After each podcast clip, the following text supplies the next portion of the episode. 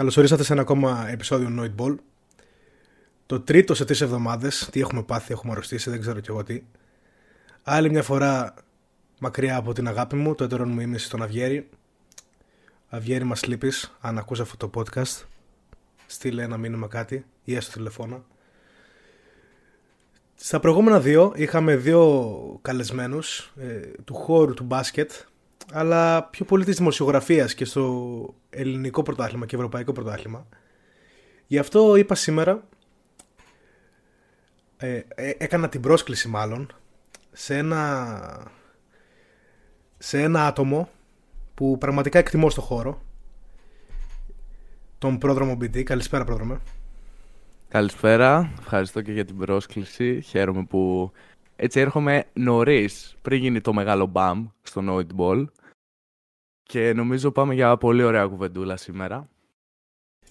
Γενικά ο πρόδρομος, όπως θα σας πει και αυτός, είναι ένας από τους δύο πυλώνες του Shot Clock, του για μένα καλύτερου μπασκετικού podcast στην Ελλάδα. Εγώ το λέω αυτό, δεν χρειάζεται να το... Thank you. Ας, ας πας κάποιος ή κάτι, δεν ξέρω.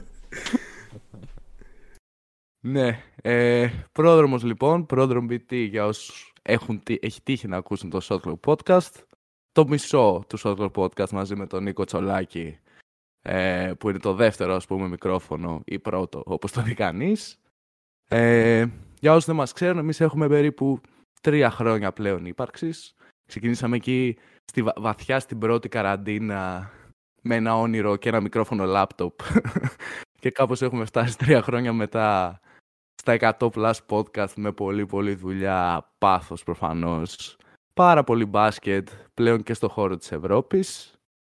Παίζουμε εβδομαδιαία Spotify, πλέον και ανά δύο εβδομάδες πάλι Spotify. Το πρώτο για NBA, το εβδομαδιαίο, το δεύτερο το ανά δύο για Ευρωλίγκα. Και γενικά για όποιον ψήνεται να μας ακούσει, μας ε, ακούει Spotify, μας βρίσκει Facebook, Instagram, YouTube. Παίζουμε και στο Patreon πλέον για τους πιο μοιημένους. Ε, αυτά γενικά στηρίξτε όχι μόνο τη δικιά μας φάση, στηρίξτε και το Noid Ball, στηρίξτε όλο αυτό το ας πούμε εγχείρημα που συμβαίνει σιγά σιγά και στη μικρή Ελλαδίτσα με τον κόσμο που κατανοεί το άθλο με έναν άλλο τρόπο ας πούμε πλέον, πιο σύγχρονο, πιο σωστό αν θέλετε για να πάει όλη αυτή η φάση μπροστά για να ανέβει. Έτσι αυτά σαν introduction. Να πω επειδή ανέφερες Patreon εννοείται να στηρίξετε όλοι Shot Clock απλά αν, μπείτε στο, αν γίνετε συνδρομητές, θα πρέπει να, να χτυπήσετε εμένα στα σταυρόλεξα και δεν νομίζω πως χάνω. Η αλήθεια είναι ότι πας καλά. Πας καλά. Ναι, παίζει διαγωνισμό σταυρολέξου για μια φανέλα. Ο οποίος είναι up and running, αλλά προλαβαίνετε ίσως αν είστε πολύ top tier ε, να κερδίσετε. Ε, και παίζουν και διάφορα άλλα ωραία πραγματάκια με chat στο Discord, με giveaway με το δικό μας merch που κάνουμε, με live ε, podcasts, με ε, watch parties και λοιπά άλλα που θα έρθουν και αυτά εν καιρό. Να το, να το κλείσουμε τώρα που είμαστε εδώ πέρα. Ναι, ναι, να ναι. πω κάτι ακόμα για το shot clock πριν μπούμε στη συζήτησή μας. Εγώ γενικά θεωρώ ότι αν δεν υπήρχε το shot clock θα έβλεπα το 1 εκατοστό της Ευρωλίγκας από ό,τι βλέπω τώρα.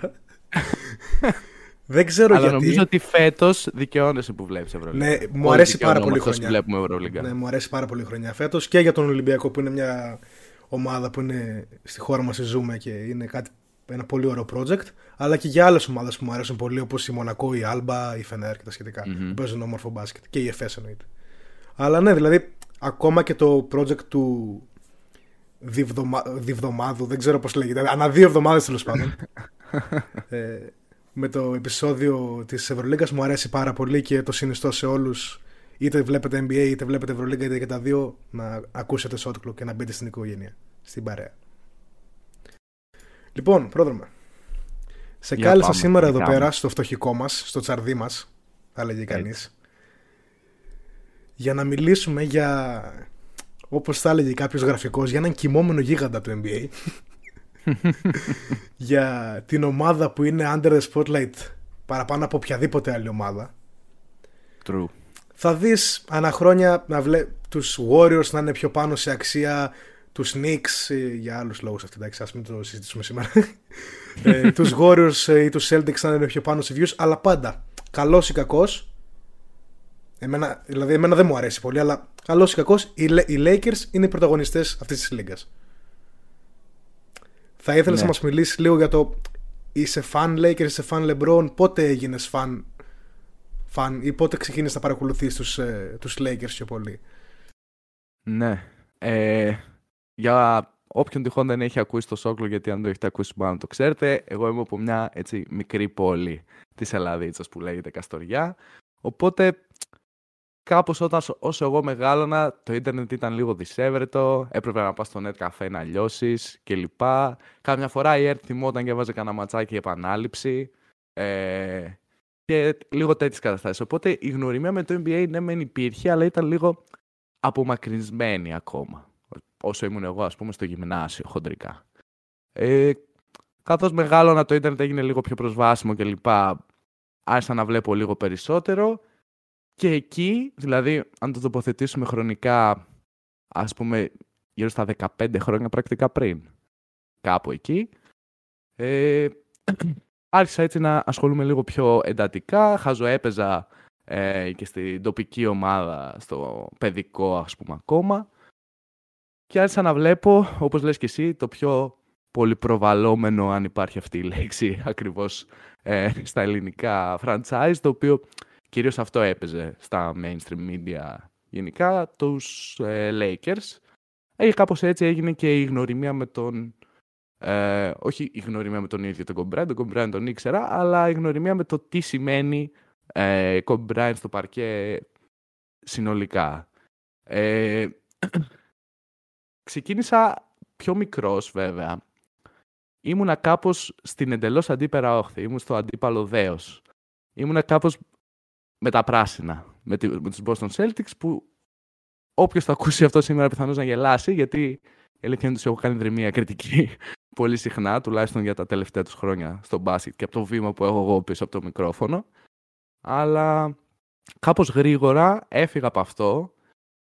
Νομίζω λίγο με είχε εντυπωσιάσει τότε σαν πιτσιρικά ξέρεις, το πώς φαινόταν και παρουσιαζόταν ο Kobe Bryant στα media πριν καν γνωρίσω όλο το εξωμπασκετικό έσχος, αν θες, που περιβάλλει ε, το, τον Kobe σαν άνθρωπο.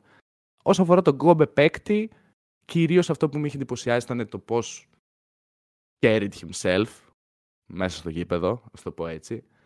Το πώς έκανε outwork τους πάντες. Όλο αυτό το πακέτο λίγο με είχε τραβήξει μαζί με τα πανέμορφα χρώματα ε, purple and gold. Και κάπως έτσι οι Lakers ήταν η ομάδα που γούσταρα περισσότερο. Όχι ακριβώς με όρους ε, οπαδικούς, γιατί λίγο στο NBA εγώ είμαι της άποψης ότι πιο πολύ ερωτεύομαι συσσαγωγικά τους stars παρά τις ομάδες.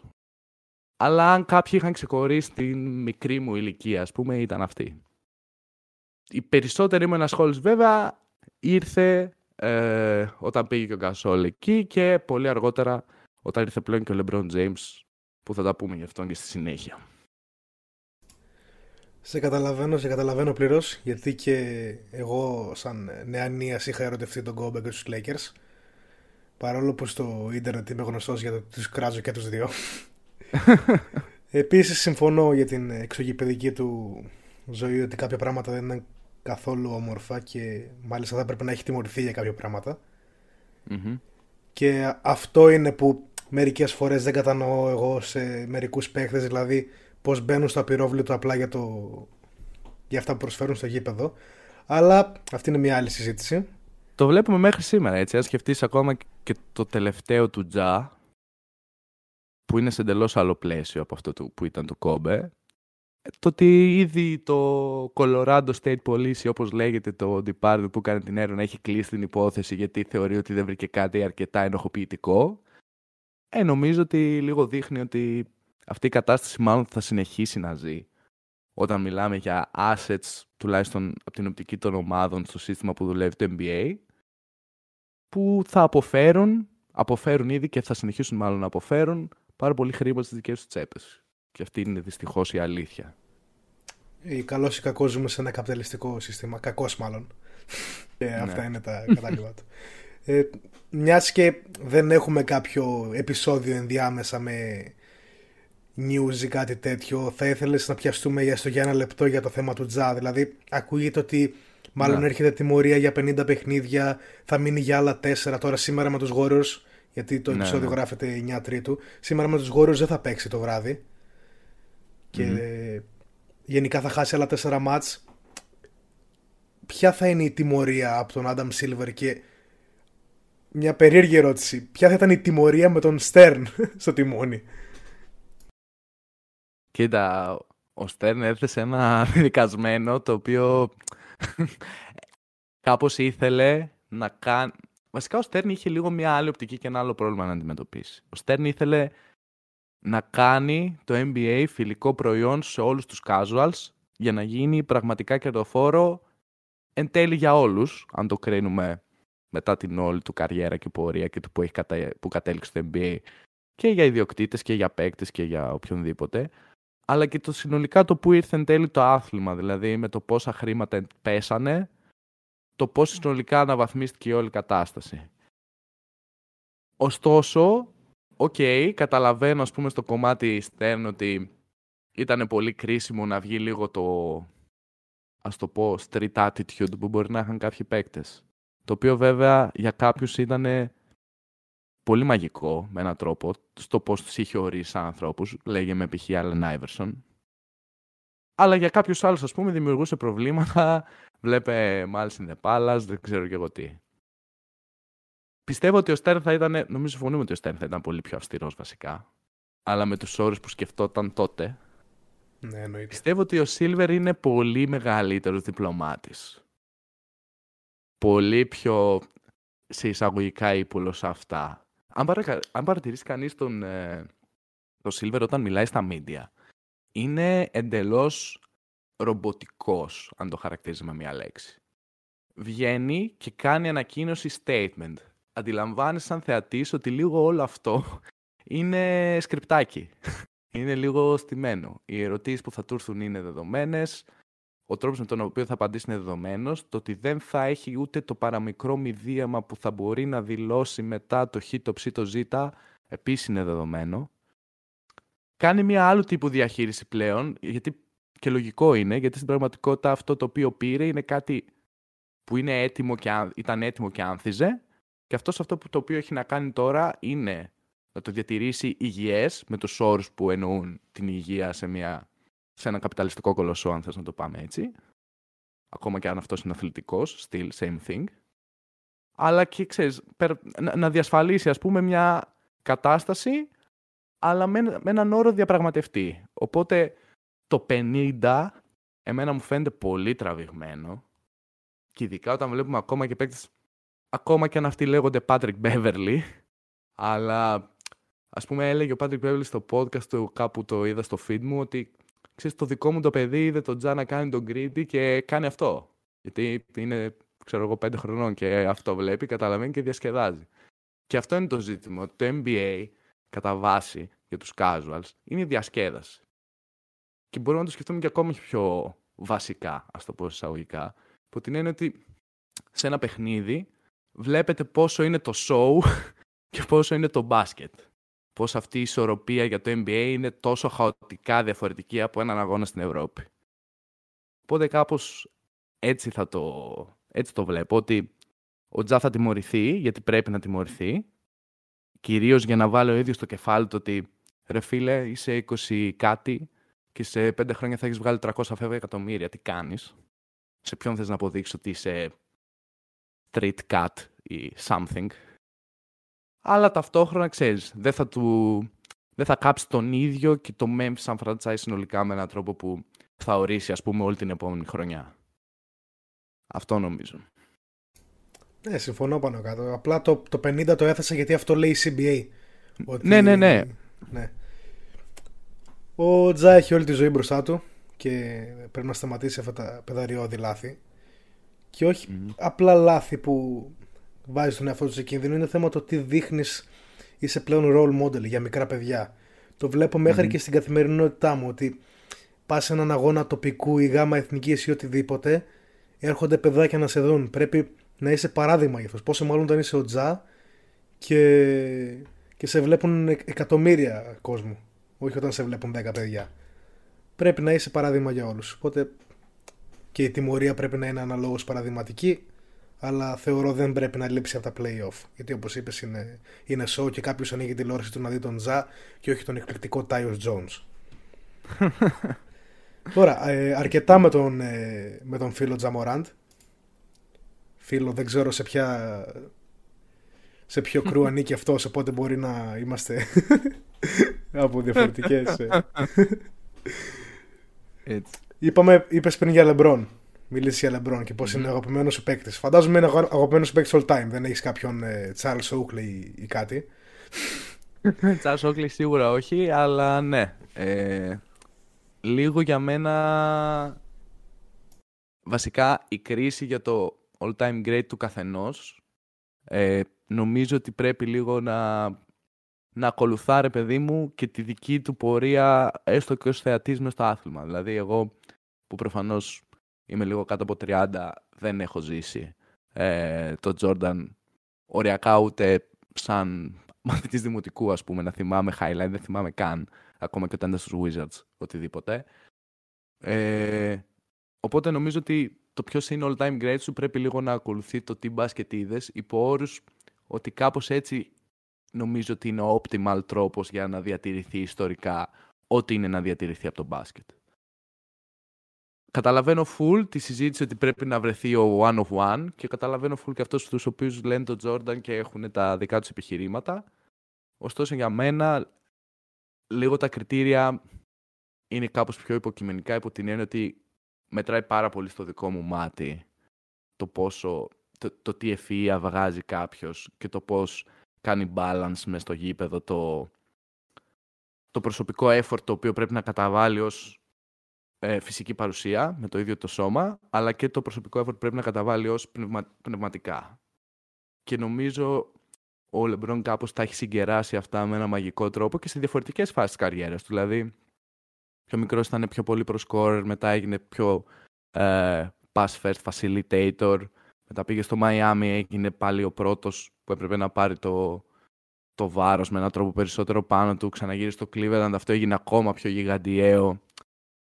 Είχε κάποιες ιστορικές στιγμές επιτυχημένες, κάποιες ιστορικά αποτυχημένες, λέγε με Dallas. Όλα αυτά, μαζί με το γεγονός ότι κοντεύει να, να παίζει 20 χρόνια και έχει, όταν είναι τραυματίας, 27 πόντους μεσόωρο, ας πούμε, ε, λίγο εμένα, για μένα εκεί είναι το case. Αλλά ξαναλέω ότι καταλαβαίνω ακόμα και να έχεις, όχι τον Τζαρτς Oakley, αλλά κάποιον άλλον, ας πούμε, στο, στο Mount Rushmore. Γιατί είναι κάποιοι που είναι λίγο πιο παλιακοί και έχουν τον Kareem. OK. Okay. Κάποιοι μπορεί να υποστηρίζουν ότι ο Kareem είναι πάνω και από τον Τζόρνταν. Σεβαστό. Αλλά είναι λίγο πιο γερόλικοι. Τέλος πάντων, μπορώ να πω πολύ βαθιά, αν θες, στη δική μου προσωπική σύγκριση από το όσο έχω δει μπάσκετ των 90s, από το YouTube προφανώς. Ε, αλλά οι κανόνες ήταν δομημένοι με έναν τρόπο που για μένα ευνοούσαν κάπως τους πάρα πολύ καλούς παίκτες στο ISO.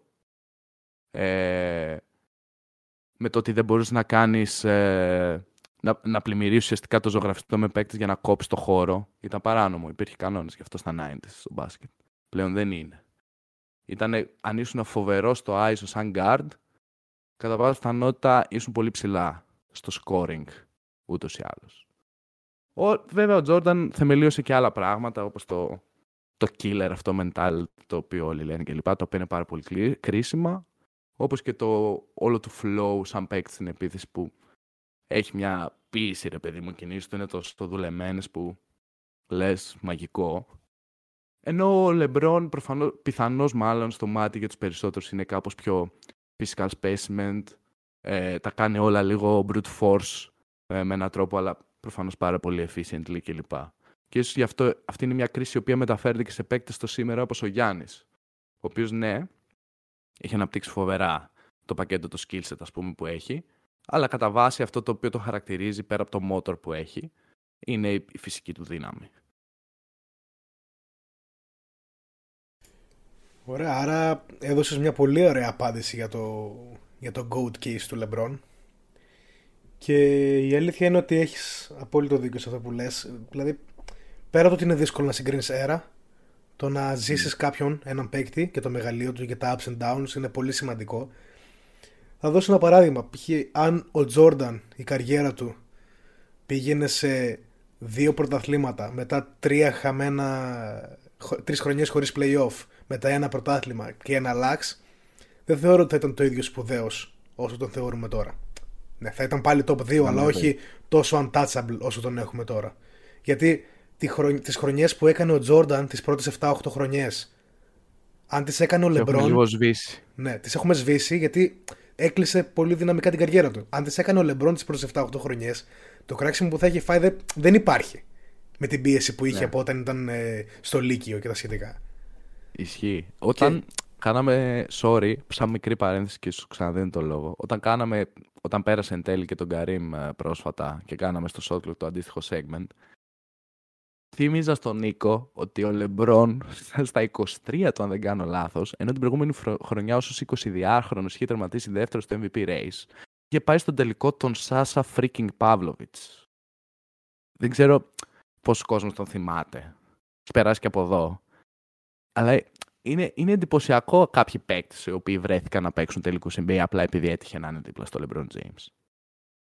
Και αυτό δεν είναι τύπου shot για τον, ε, για τον Jordan και το πώς τα κατάφερε δεν τα κατάφερε όταν δεν είχε καλό supporting cast. Αλλά είναι κάπως το, ένα boost στο, στο μεγαλείο του τι έχει πετύχει ας πούμε ο LeBron όλα αυτά τα χρόνια. Ε, είναι αυτό ακριβώς. Δηλαδή υπάρχουν αυτό που με ενοχλεί τώρα, αρχίζει να με ενοχλεί πάρα πολύ στη Λίγκα, είναι ότι τα πάντα κινούνται με τα narratives. Θα ήθελα πάρα πολύ να έχουμε, τι να σου πω, ακόμα και έναν αλγόριθμο που να βγάζει τον καλύτερο παίκτη.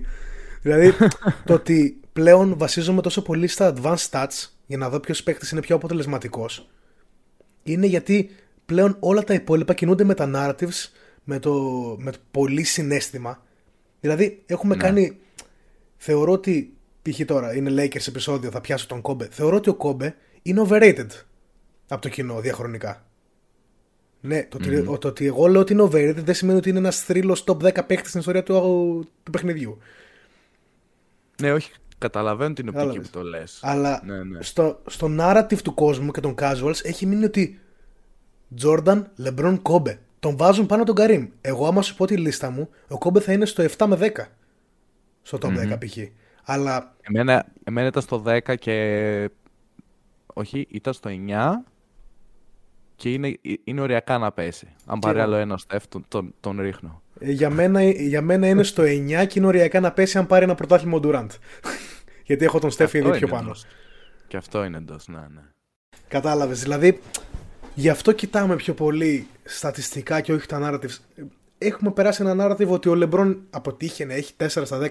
Δηλαδή, από πότε είναι κακό το να πηγαίνει κάποιου τελικούς, είτε χάσει είτε κερδίσει. Δηλαδή, μιλάμε για παίχτες ότι δεν πήγαν τελικούς και τους κράζουμε γι' αυτό. Ναι, και μετά κράζουμε τον Λεμπρόν επειδή πήγε και το χάσε. Τι να κάνει, να πάρει 10 στα 10. Όχι, δεν γίνεται αυτό.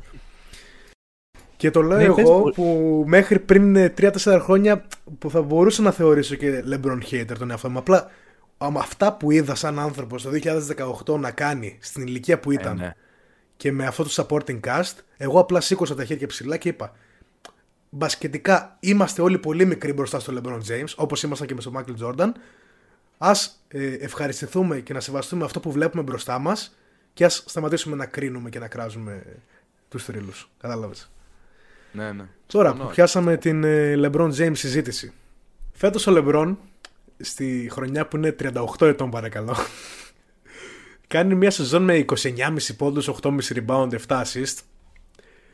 Αρκετά καλό efficiency και, και στο scoring και σαν παίχτης στο PER. Mm-hmm. Παρόλα αυτά, παρόλα αυτά, έχοντας παίξει 47 μάτς που ναι μεν είναι λίγα γιατί έχει κάποιους τραυματισμούς, αλλά είναι αρκετά, οι Lakers δεν γέμιζαν το μάτι καθόλου. Ήταν, ε, ναι.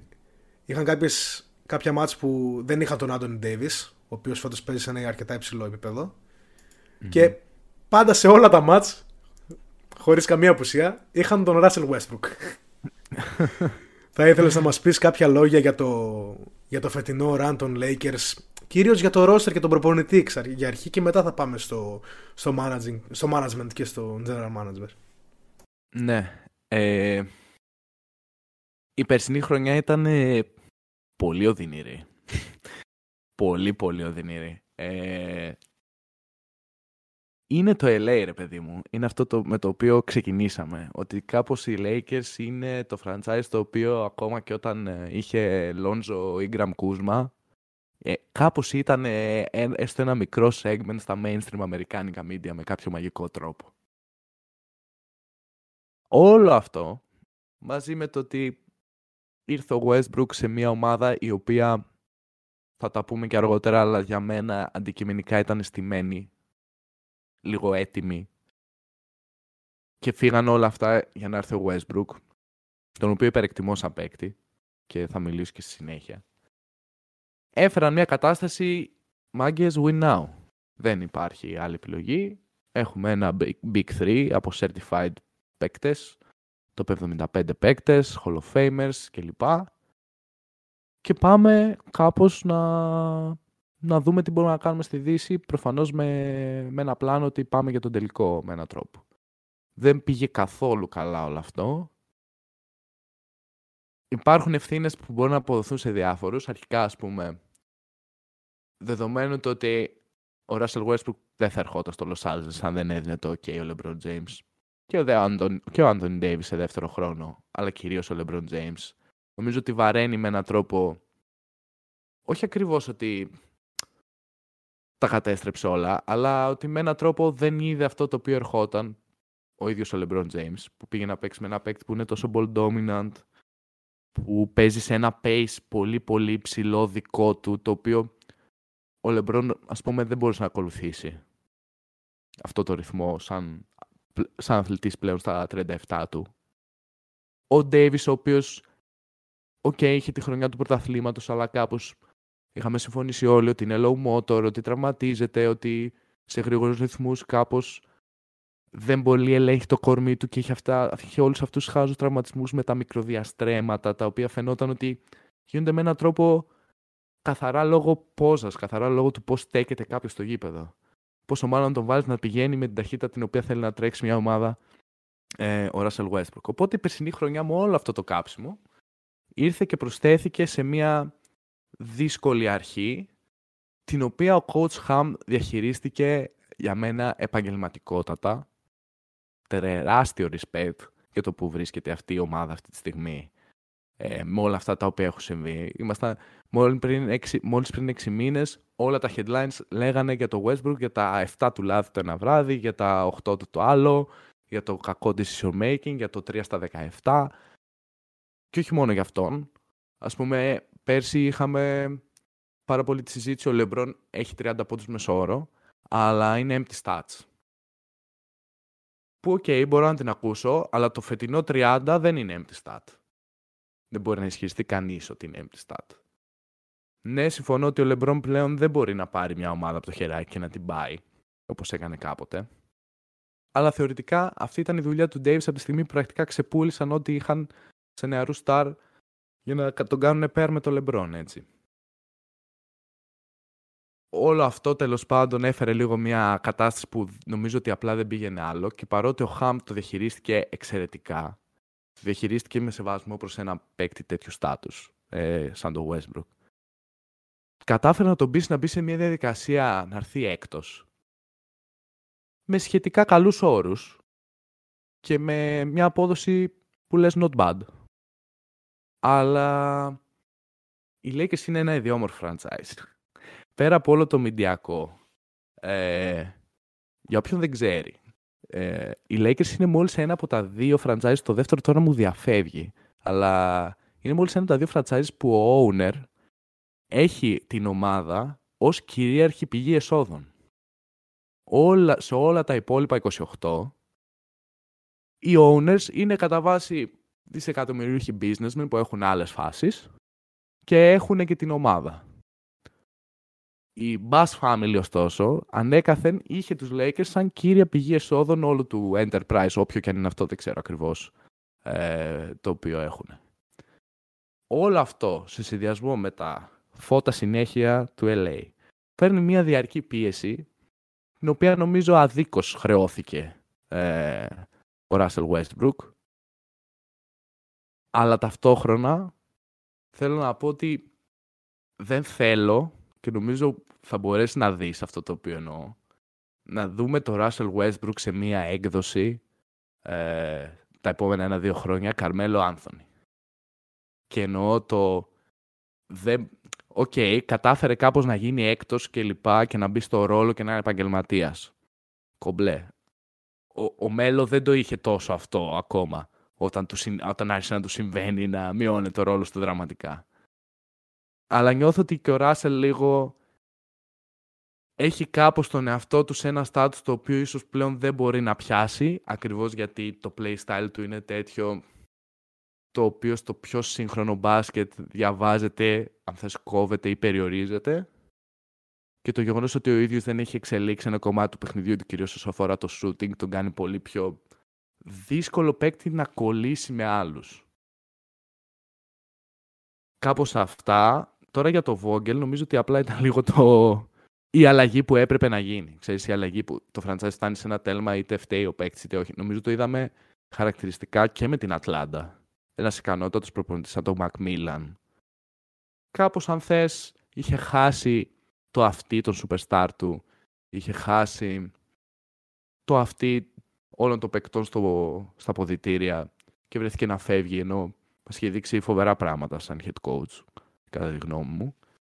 Και το πίστεψα πάρα πολύ όταν βρέθηκε στην Ατλάντα. Δυστυχώς δεν κατέληξε έτσι όπως ήλπιζα. Ε, και κάπως ο Βόγγελ ήταν λίγο αναμενόμενο. Ε, οπότε αυτά κάπως και ένα κλείσιμο, ένα σχόλιο για τον Davis. Ε, εσύ που μας ακούς καιρό πιθανώς να το ξέρεις. Πριν uh, περίπου δυόμιση χρόνια, όταν ήμασταν ακόμα... Πλέον πρέπει να είχαμε φύγει από το μικρόφωνο λάπτοπ και να ήμασταν στο ένα μικρόφωνο για δύο άτομα. ακόμα οριακά μέσα στις καραντίνες, ίσως στην αρχή του δεύτερου κύματος, whatever. Ε, είχαμε μια συζήτηση με τον Νίκο και λέγαμε τέλος πάντων, κάναμε τη σύγκριση τότε που ήταν αρκετά hot, ε, το AD Γιάννης πριν, πριν οι Bucks πάρουν προφανώς το πρωτάθλημα. Και είχαν δηλώσει ανοιχτά ότι για μένα ο Άνθονι Ντέιβις είναι πιο ταλαντούχος από το Γιάννη.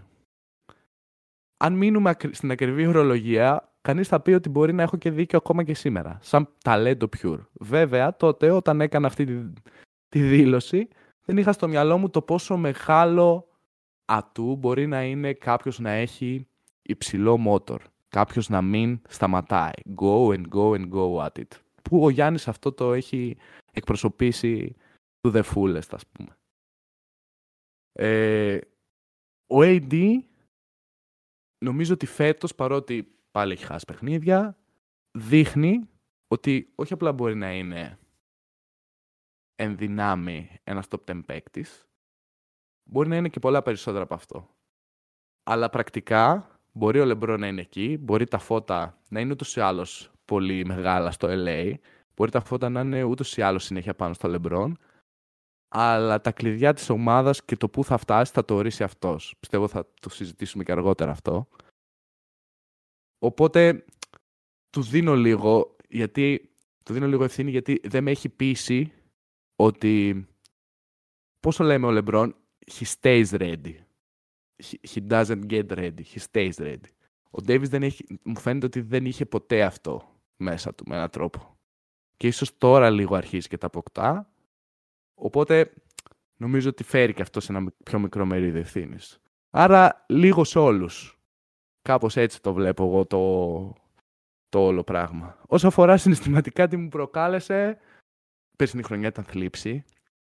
Ε, έπαιζε και το αστείο που ταυτόχρονα για όσοι μας ακούνε με τον Νίκο προσπαθούμε και παίζουμε ή να παίξουμε σε μια ομάδα στο τοπικό της Θεσσαλονίκης. Η περσινή μας χρονιά ήταν σε φάση ότι είχαμε θετικό ρεκόρ μέχρι τα Χριστούγεννα, θα έχουν οι δύο καλύτεροι μας, καλύτεροι μας παίκτες και μετά δεν ξανακάνουμε νίκη και πέφτουμε κατηγορία.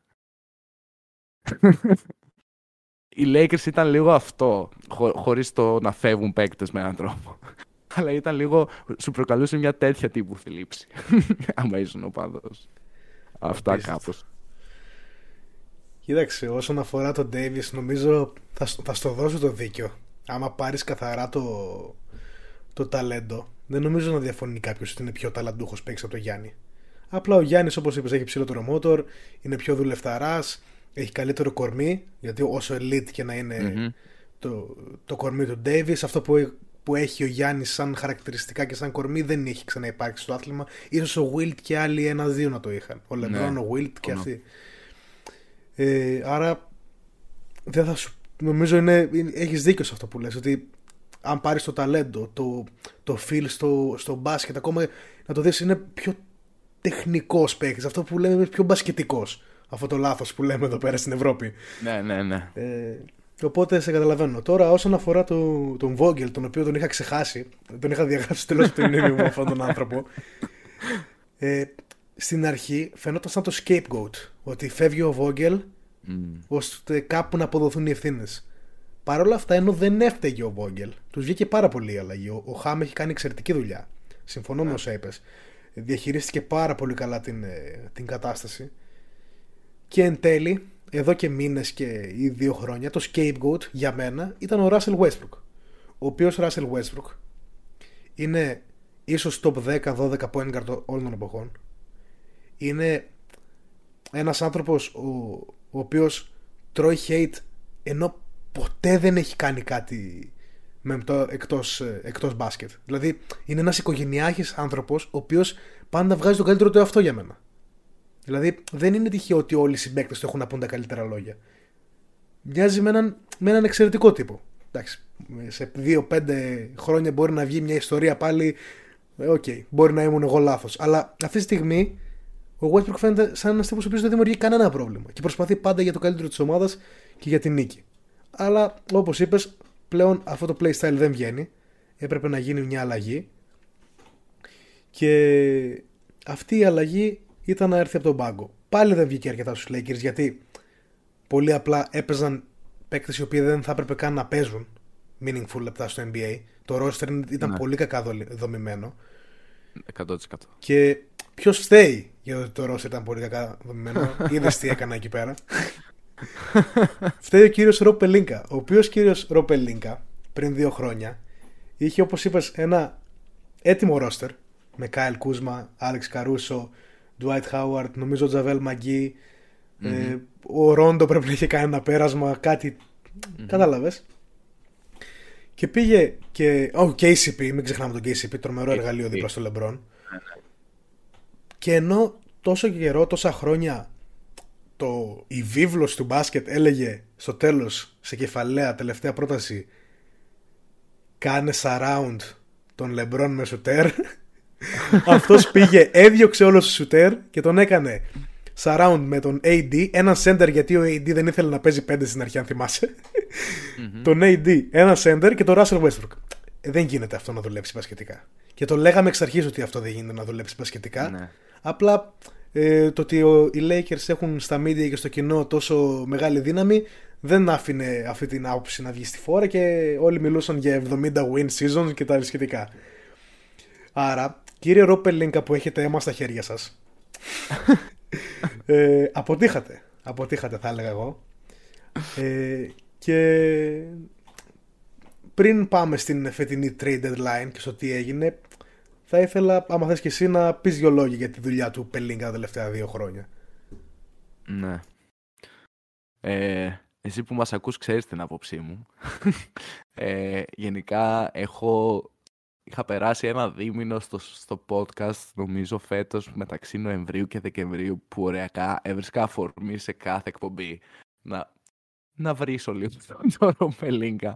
Ε, το περσινό ρόστερ ήταν λίγο shit show, άμα θέλουμε να το θέσουμε υπό ρεαλιστικούς όρους. Ε, δηλαδή ήταν ο Λεμπρόν, ο AD, ο Westbrook και ένα μάτσο βετεράνι που κανείς δεν μπορούσε να ακολουθήσει το τι συνέβαινε στο παρκέ αντικειμενικά, νομίζω.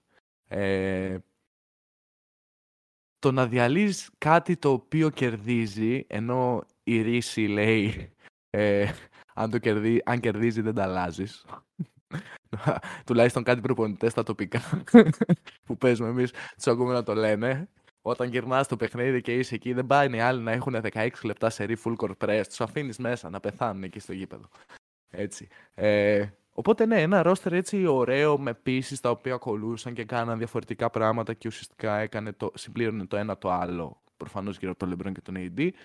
Και ήταν και ωραίο να το βλέπεις. Ε, διαλύθηκε. Ήρθε ο Russell Westbrook. Εδώ έρχεται λίγο και αυτό το οποίο έλεγα πριν, ότι ρε παιδί μου, ο Λεμπρόν αν έλεγε όχι δεν θα γινόταν ποτέ. Αλλά ο Λεμπρόν μάλλον δεν θα έλεγε ποτέ όχι. Ε,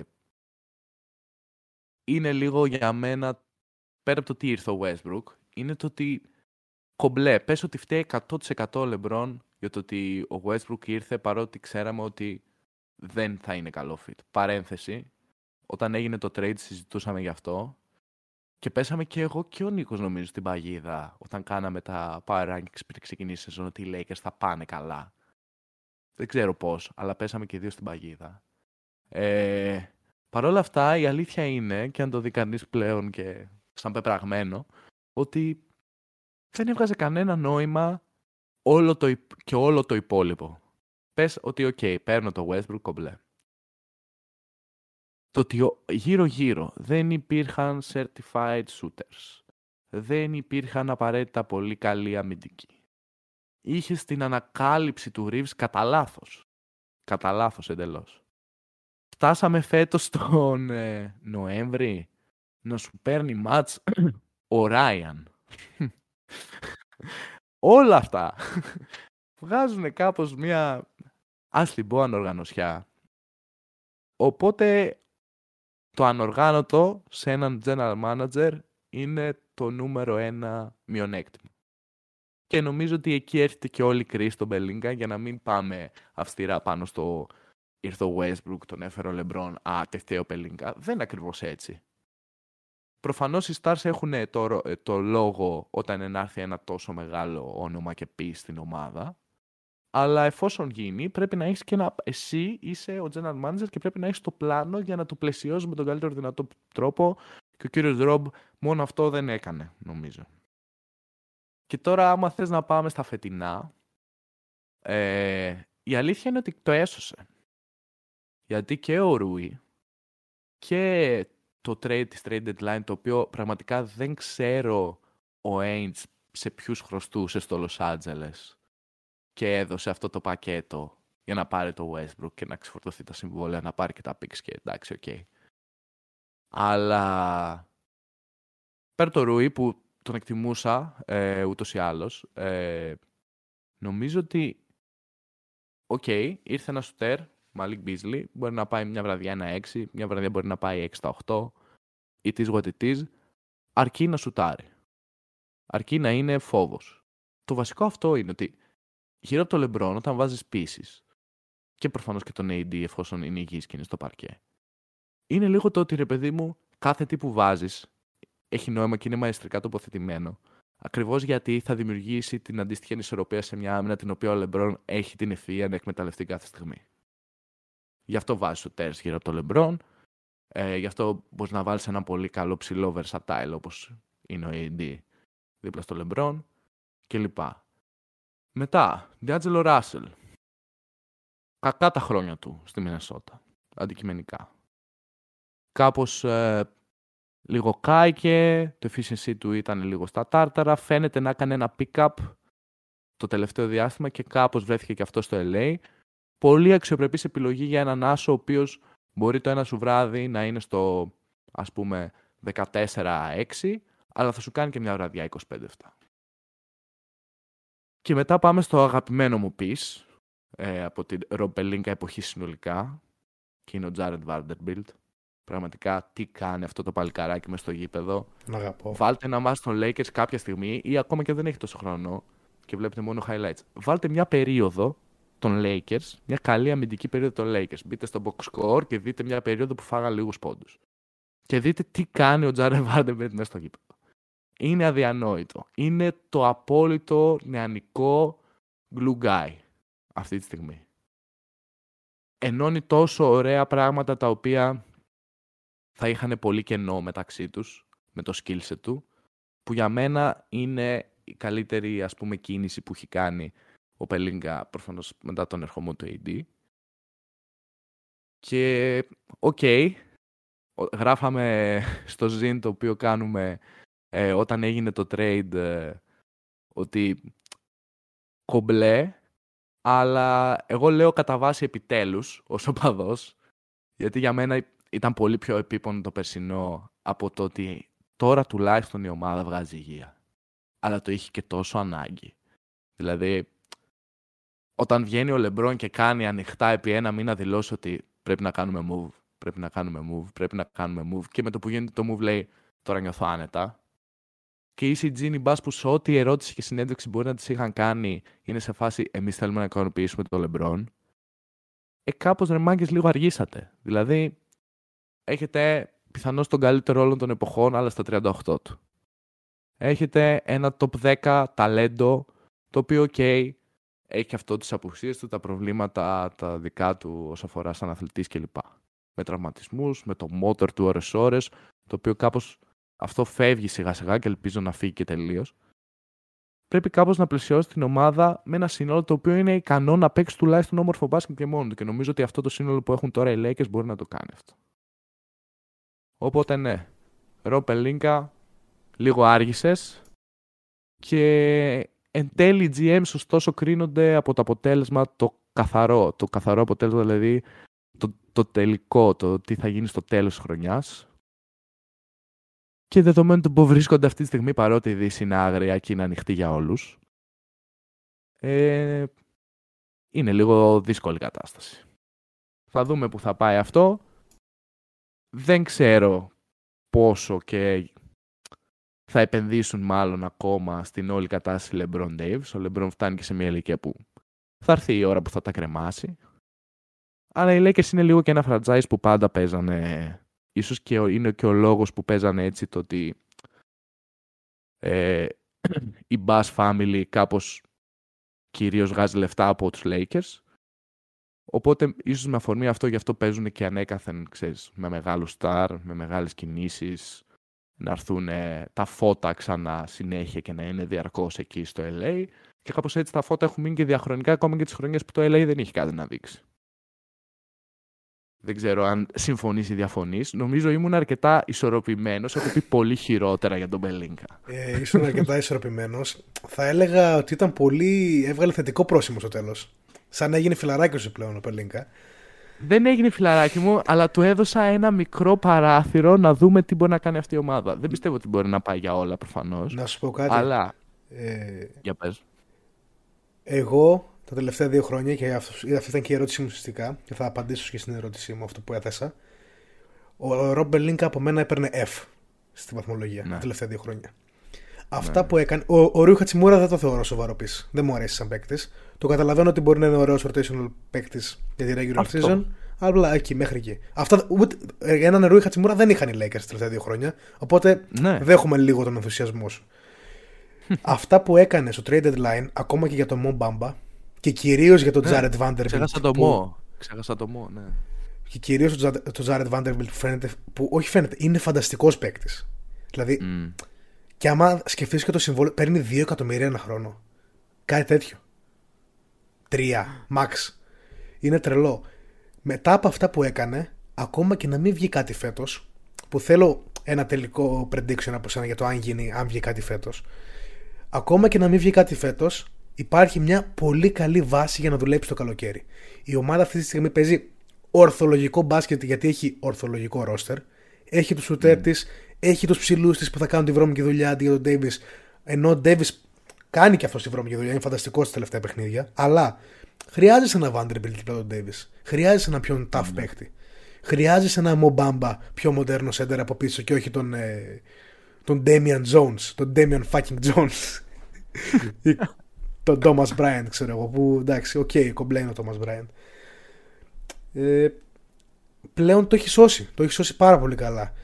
Και το ζήτημα είναι, ok, okay, θα, θα μιλήσουμε για το καλοκαίρι, αλλά τώρα τους βλέπεις να προλαβαίνουν να κάνουν κάτι, παρόλο που το έσωσε.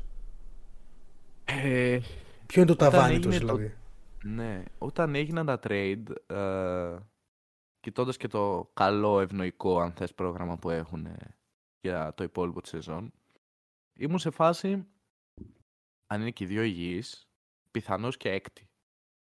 Γιατί είναι τόσο ανοιχτή η Δύση. Δηλαδή, πριν ξεκινήσουμε λίγο την ηχογράφηση, έβλεπα τώρα ότι ο τέταρτος από τον 13ο απέχουν τρία μάτς or something αυτή τη στιγμή. Δεν έχω τη βαθμολογία μπροστά μου, αλλά είναι η συζήτηση που παίζει όλο αυτό το διάστημα ότι γενικά η Δύση είναι πάρα πολύ ανοιχτή. Ένα καλό run στο κλείσιμο της σεζόν μπορεί να σε φέρει σε πολύ ευνοϊκή θέση. Οπότε ήμουν κάπως με αυτό, ότι ο Λεμπρόν έχει την ικανότητα να κάνει το ρόστερ να κολλήσει γρήγορα και να πάνε σε ένα run τύπου να κλείσουν τα τελευταία πόσα είχαν μείνει σε εκείνη τη φάση, 23-24 παιχνίδια, να τα κλείσουν ας πούμε με 17 νίκες ίσως. Δεδομένου ότι και το πρόγραμμα ήταν ευνοϊκό. Αυτό τους έφερνε με βάση υπολογισμούς κάπου στην εξάδα. Ε, χωρίς Λεμπρόν, η ομάδα πάει καλά. Παίζει ωραίο μπάσκετ. Ε, ο Ντέιβις κάνει αυτό το οποίο είναι εκεί να κάνει, κουβαλάει το load.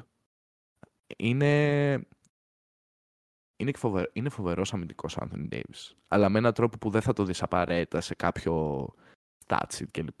Δηλαδή, έβλεπα κάπου ότι όσο αφορά team defense, όσο είναι ο Davis στο παρκέρ, είναι το 5 και όταν βγαίνει είναι προτελευταίοι. Κάτι τέτοιο. Ε, οπότε, όλο αυτό συνδυασμό με κάποιους ποιοτικούς παίκτες που ξέρουν ποια είναι τα ατού τους ε, και τι κάνουν καλά μέσα στο γήπεδο και το πότε πρέπει να το κάνουν, νομίζω ότι είναι αυτό το οποίο βλέπουμε τώρα και παρότι δεν υπάρχει ολεμπρονική, η ομάδα κάπως πάει καλά και κερδίζει. Στο αντικειμενικό τώρα, ε, την εξάρτητη τη βλέπω δύσκολη. Ε, υπάρχουν ομάδες οι οποίες φαίνεται να είναι promising να κάνουν catch up με έναν τρόπο. Βέβαια, όλο και συμβαίνουν εξελίξεις, δηλαδή, ας πούμε, χθες στο ζέσταμα εντελώς ο Ντουράντ μόνος του γύρισε τον αστράγαλό του. Λένε τώρα ότι μπορεί να χάσει μέχρι και κάποια από τα πρώτα παιχνίδια των play-off.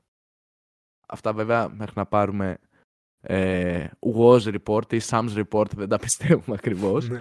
ε, ενώ certified, αλλά φαίνεται να είναι ένα διάστρεμα κλασικό, το οποίο ωστόσο επειδή προφανώς θέλουν να το προσέξουν και τον θέλουν κυρίως ε, για την post-season, ε, για τα play-off. Πιθανώς να τον αφήσουν έξω παραπάνω από όσο σε εισαγωγικά χρειάζεται ε, με έναν τρόπο για να είναι ασφαλής. Επειδή και όλας είδαν ότι κάπως κόλλησε κατευθείαν, δηλαδή τους αν είδαμε τα πρώτα παιχνίδια, μπαμ, ξέρεις ότι θα δουλέψει με έναν τρόπο. Συμβαίνουν όλα τέτοια μικροπραγματάκια μπορούμε να δούμε και σε άλλες ομάδες που μπορεί αυτό να ευνοήσει κάπως τους Lakers που την έννοια ότι αν αποφύγουν π.χ. ένα Denver. Ε, Denver Warriors Suns για μένα, ας πούμε, είναι τα πιο hot που θα, ή θα πρέπει να αποτύχουν άμα θέλουν να προχωρήσουν παραπάνω τον πρώτο γύρο. Τους βλέπω να περνάνε ένα πρώτο γύρο. Μετά είναι πολύ θέμα match-up. Νομίζω είναι πολύ νωρίς για να μιλήσουμε στη Δύση. Δηλαδή, πιθανώς στη Δύση μέχρι τα τελευταία δύο μπορεί και μέχρι και το τελευταίο ένα παιχνίδι να μην ξέρουμε την ακριβή κατάταξη. Είναι πρωτοφανές αυτό το οποίο παίζει. Το δικό μου ας πούμε feel είναι ότι οι Lakers ή θα είναι tough out first round με καλό αντίπαλο, αν είναι προφανώς βασική προϋπόθεση να είναι και οι δύο στο παρκέ, LeBron και Davis, ή θα είναι second round exit επειδή θα πέσουν π.χ. πάνω στο Phoenix ή θα πέσουν στους Clippers που μπορεί να έχουν στρώσει ας πούμε ως τότε ή κάτι τέτοιο. Hot take θα έλεγα. Γιατί εγώ στο μυαλό μου τους έχω εκτός play-off αυτή τη στιγμή. Εύκολα κιόλας. Εύκολα. Θες ε. να μου κάνεις τη λίστα σου, όχι απαραίτητα με σειρά, αλλά να μου πεις ποιες ομάδες ας πούμε θεωρείς πιο lock αυτή τη στιγμή από τους Lakers. Προφανώς εξαιρούμε ε, το Denver, εξαιρούμε το Sacramento, εξαιρούμε ναι. το Phoenix. Ας πούμε, ε, Πρώτα απ' όλα να πούμε ότι ο Λεμπρόν μάλλον χάνει όλη τη regular season. Κάτι τέτοιο ακούγεται. Ε, Γιατί είδα ένα τελευταίο report ναι. από Lakers ε, Media ότι αυτό το άλλες δύο εβδομάδες έχουν μείνει και ότι κατά πάσα πιθανότητα κατά 90% ναι. ο Λεμπρόν θα κάτσει έξω και μετά από αυτές τις δύο εβδομάδες. πάει για re-evaluation στην πραγματικότητα. Ναι, ναι. Αυτό που λένε οι Warriors εδώ οποίο... διαχρονικά re-evaluated in two weeks. Re-evaluated in two weeks. Συνεχόμενος. ναι, το, το οποίο ε, σημαίνει ότι μπορεί να μείνει και εκτός. Απλά επειδή ο Λεμπρόν φέτος φαίνεται όντως να έπαιζε για μεγάλο διάστημα μικροτραυματισμένος. Ε, αν δεν είναι κάτι το οποίο στο παραμικρό μπορεί να του φέρει season ending ε, κατάσταση, ε, πιστεύω ότι μπορεί να τον δούμε π.χ. στα τελευταία πέντε παιχνίδια της σεζόν. Ξέρεις, μόνο και μόνο για το, για το physique, να βρει ξανά λίγο την έντασή του. Είναι πολύ ναι, κρίσιμο. Ναι. Ε, το λέω αυτό έτσι για τον κόσμο που είναι πιο casual και δεν παρακολουθεί για χρόνια ή εντατικά. Το τελευταίο run στο κλείσιμο της σεζόν, ειδικά για τους stars των ομάδων οι οποίες θα πρωταγωνιστήσουν, είναι το πιο κρίσιμο κομμάτι της σεζόν. Είναι το σημείο στο οποίο φτάνει στον εαυτό, δοκιμάζει τον εαυτό σου σιγά σιγά στα όρια. Όχι με όρους όμως που θα ισοπεδώσεις, ας πούμε, τον οργανισμό σου και το σώμα σου από δυνάμεις, αλλά με όρους που θα σε φέρουν πολύ κοντά σε αυτό το οποίο ονομάζεται NBA Playoff Basketball. Το physicality, τα όρια στην αντοχή, το που είμαι όσο αφορά, ξέρω εγώ, το να παίζω π.χ. 15, 17 σε λεπτά. Γιατί θα το δούμε αυτό και το βλέπουμε κιόλας. Οπότε για τον 38χρονο Λεμπρόν ok, okay, από τη μία λες είναι 38, λίγη ξεκούραση, απ' την άλλη, ναι μεν η ομάδα αυτή φαίνεται να βγάζει νόημα, πρέπει να δέσει και λίγο. Και πέντε παιχνιδάκια στο τέλος σεζόν πιστεύω είναι ικανά μαζί με το play-in που λογικά θα βρίσκονται. Να παίξουν και δύο έτσι ή ίσως ένα αναλόγως που θα βρίσκονται. Καλά παιχνίδια, δυνατά, τα οποία θα φέρουν και το LeBron σε καλύτερη θέση όσο αφορά την κατάστασή του και νομίζω και λίγο το mental της ομάδας συνολικά ότι όπα μάγκες κάτι έχουμε εδώ, πάμε. Ας πούμε.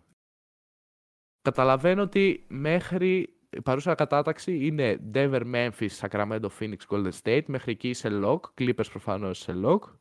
Βάζεις μέσα μετά τον Dallas, φαντάζομαι. Κοίταξε. Πιο πολύ. Δεν το, δεν το λέω με ότι έχω πάρει κάποιες ομάδες με θέσεις και ότι θα βγουν ε, αυτές οι 8 που είναι καλύτερε στους Αλλά βάζω τον παράγοντα μέσα το ότι όταν πας να παίξεις δύο play-in όπως και είδαμε στους Warriors πριν δύο χρόνια, που ήταν το μεγάλο φαβόρι, όταν πας να ναι, παίξεις ναι. δύο play-in, ο random παράγοντας στους μονούς αγώνες είναι τόσο μεγάλος και η ανετοιμότητα των Lakers θα είναι μάλλον ε, αισθητή, που εκεί πέρα θα την πατήσουν. Αλλά παρόλα αυτά, πιάστηκα λίγο αδιάβαστος γιατί δεν είχα συνειδητοποιήσει πόσο άσχημα τα έχει πάει η Νέα Ορλεάνη. Και ότι ο Ζάιον ναι. Williamson μάλλον, μάλλον θα χάσει τη regular season. Ναι, έτσι ε, φαίνεται. Ναι. Και ένα δημοσίευμα σήμερα κιόλας. Που αυτός και ο Λόνζο, ο Λόνζο, τι έχει πάθει αυτό το παιδί, παρένθεση. Μάλλον πάει για τρίτο χειρουργείο στο πόδι για άλλους 6 μήνες έξω. Πολύ κρίμα, τον αγαπώ σαν παίκτη. Σε ε, και εγώ το ίδιο. Και είναι πάντως πάρα πολύ κρίμα. Και, και ο Ζάιον, ας πούμε, σε μια ανάλογη κατάσταση, η Νέα Ορλεάνη βρίσκεται σε ένα τρελό free fall. Ενώ ήταν, ήταν η, η αγαπημένη μου ομάδα στην αρχή της σεζόν να βλέπω. Και πίστευα ότι μπορεί να πάει για τα πολλά, αν έμενε λίγο υγιής. Δεν κατάφερε ποτέ να μείνει υγιής η Νέα Ορλεάνη φέτος. Και όχι μόνο ο Ζάιον. Είχαμε τον Ίγκραμ έξω, ο Μακόλουμ έχασε παιχνίδια, ε, ο Βαλασίνο έχασε κάποια. Πληγώθηκε πάρα πολύ αυτή η ομάδα. Ένα πολύ ωραίο προπονητή. Respect, θα τη δούμε πολύ τα επόμενα χρόνια. Αλλά πιστεύω ότι είναι, είναι εκτός, θα βρεθεί αργά ή γρήγορα εκτός της δεκάδας. Έχει το ίδιο ρεκόρ με τους Lakers αυτή τη στιγμή. Είναι ένατη και δέκατη αντίστοιχα. Και τα πράγματα είναι τόσο κοντά που άμα είσαι ούτως ή άλλως λίγο στην κατηφόρα, σε χτυπάνε τραυματισμοί, οι λοιποί γύρω σου έχουν πιο εύκολο πρόγραμμα, είναι λίγο δυσκολάκι. Δηλαδή θα μου φαινόταν καθόλου απίθανο να δούμε την Νέα Ορλεάνη στο play ως δέκατη. Τι είναι, sorry, την Οκλαχώμα αντί της Νέας Ορλεάνης. Ε, τις οποίες ο Οκλαχώμα έπλεξα το εγκόμιο σε ένα post στο facebook στη σελίδα μας. Είναι από τις καλύτερες ομάδες μετά την, ε, την αλλαγή του χρόνου. Και πραγματικά ο Jalen Williams είναι φανταστικός τον θεωρώ top 2 rookie φέτος.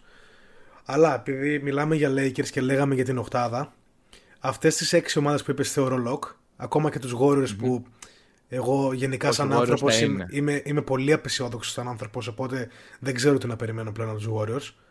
Ε, Αυτές τις έξι ομάδες θεωρώ lock. Μετά Mm-hmm. Το Dallas λογικά θα είναι. Θα δούμε και τον τραυματισμό του Λούκα. Δεν ξέρω αν είδες ότι ο Λούκα είναι τραυματίας. Ναι. Ε, άμα ο Λούκα είναι υγιής, πιστεύω κουτσάς στραβά μαζί με τον Irving και το Star Power, παρόλο που δεν μου αρέσει καθόλου το εγχείρημα, θα μπουν. Ναι. Ε, τώρα, η Μινεσότα είναι μια ωραία δομημένη ομάδα πλέον. Από τη στιγμή που έφυγε ο Ράσελ και μπήκε ένας παίχτη που κολλάει καλύτερα και δεν παίζει ο Κατ. Που. Περίεργο να το λες αυτό. άλλο τρένο που πιστεύαμε στο Σότλο Podcast ότι θα πάει καλά στη regular. Καλά, όλοι το πιστεύαμε αυτό, ρε φίλε. Όλοι. Όταν βλέπεις τόσους παίκτες. Αλλά ήταν ε, όλοι. Ε, ξέρεις τι θα μου άρεσε πάρα πολύ και το βλέπω τώρα. Ένα ματσάπ πρώτου γύρου ανάμεσα σε νούμερο 2 Sacramento και νούμερο 7 Los Angeles Lakers το μίσος που έχει αυτή η πόλη για τους Lakers Πολύ ωραία. δεν περιγράφεται. Θα είναι η άπειρη πρώτη φορά playoffs μετά από τόσα χρόνια και νεανικό ρόστερ με την εμπειρία LeBron AD και τα σχετικά.